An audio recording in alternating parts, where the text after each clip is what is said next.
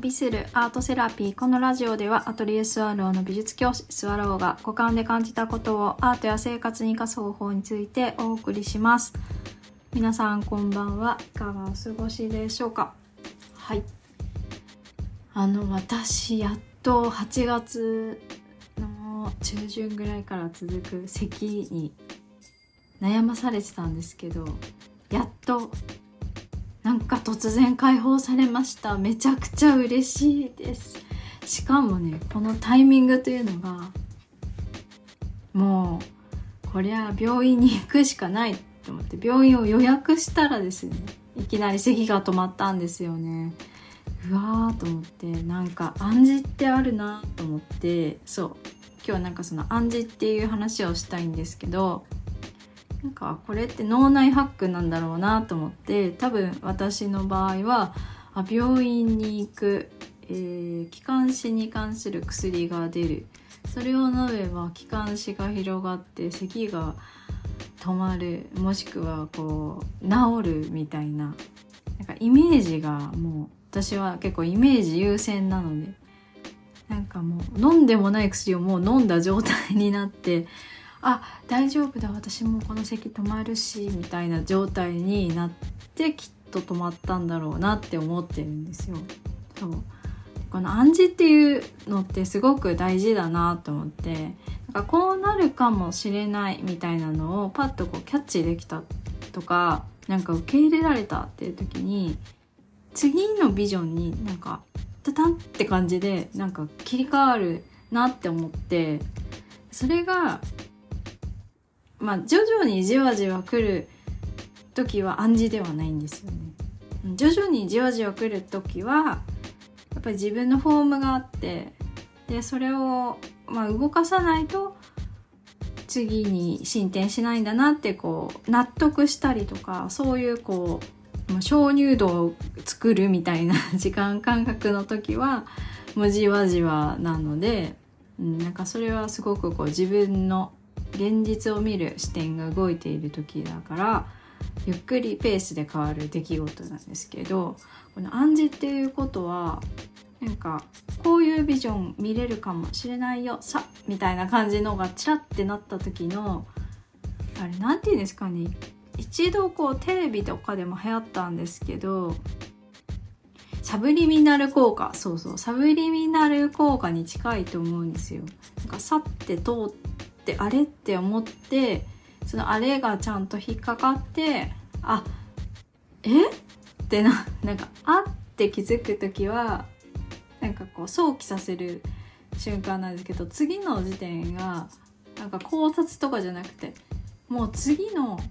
あのえこっちに行っていいんですかみたいなところにいるっていうのが、あっていうのとえっていうのがタタンってくるときが、なんか私がそうあ暗示だ多分みたいな時なんですよね。でもそれが偶然今回は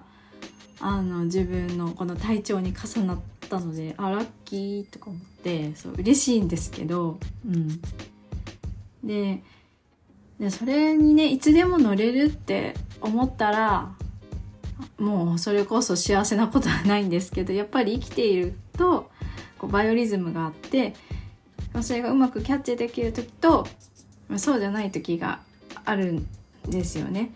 でそのコンディションをすごく整えたいなってずっと思うんですけど、年齢とともにこの体調のそのキャッチの仕方も変わってるから、その時の自分のコンディションにこう合わせていくっていうのが大事なんだろうなって思って、私なんかその生徒にいろいろ指導してるけど、それの教本の中でやっぱりこう根幹にあるもうベースのベースが睡眠って書いてあったのをあの に,さん 週間前に読んで、あ睡眠なんだってなんか思ったんですよ。動力を作るのは休息で、でしかもそのその睡眠が体のまあ治癒までいかないんですけど、体をこういい状態に持っていくには深い睡眠が必要なんだなって思って、でまず時間的によく寝るようにしたんですよね。あのいいってされてる時間帯で、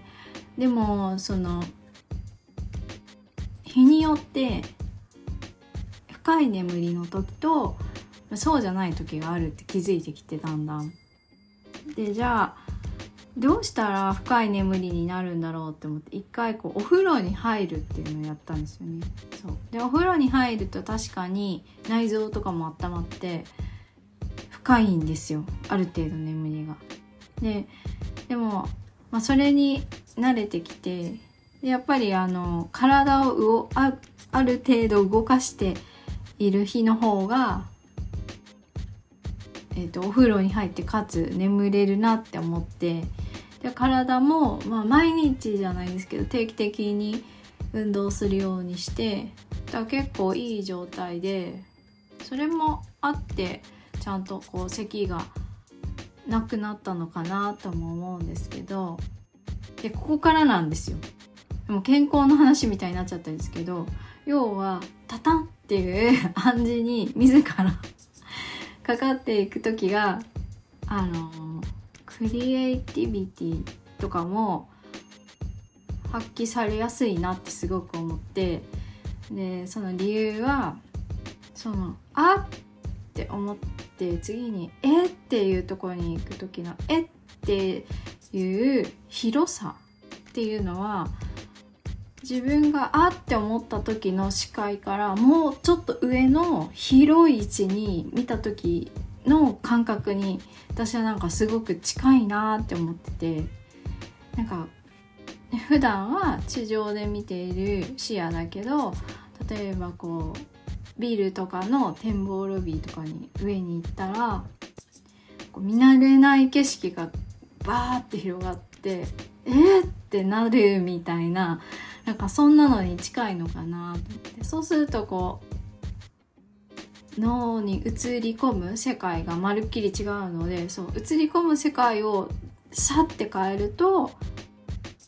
実は自分が持ってたまだ使ってなかったこう景色をなんかスッ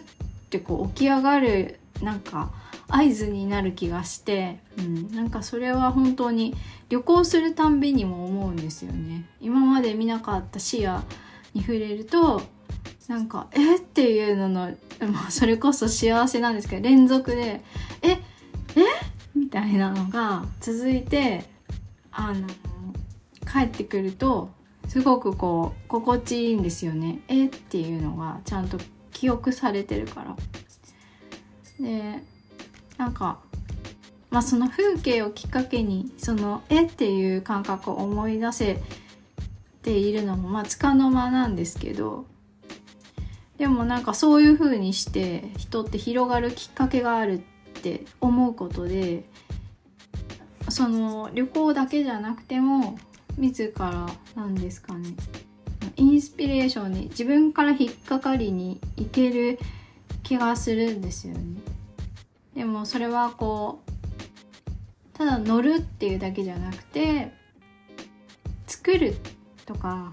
見るって、その先を見る見たいって思った時にそのステップが踏めるんじゃないかなって、はい私はすごくそう思っています。なんかそうはちがつが終わって暑さがこう落ち着いてきて、空気の質も変わってきたから、だんだんこう思考したり感じたりする感覚が高まってきて、ああこれのことかもって暑い中では分からなかったんですけど、だんだん落ち着いてきて、ああこれはあれを感じてたんだって思って、そう振り返ることができてきたので、少しずつお話ししたいと思いました。最後まで聞いてくださってありがとうございます。それではまた。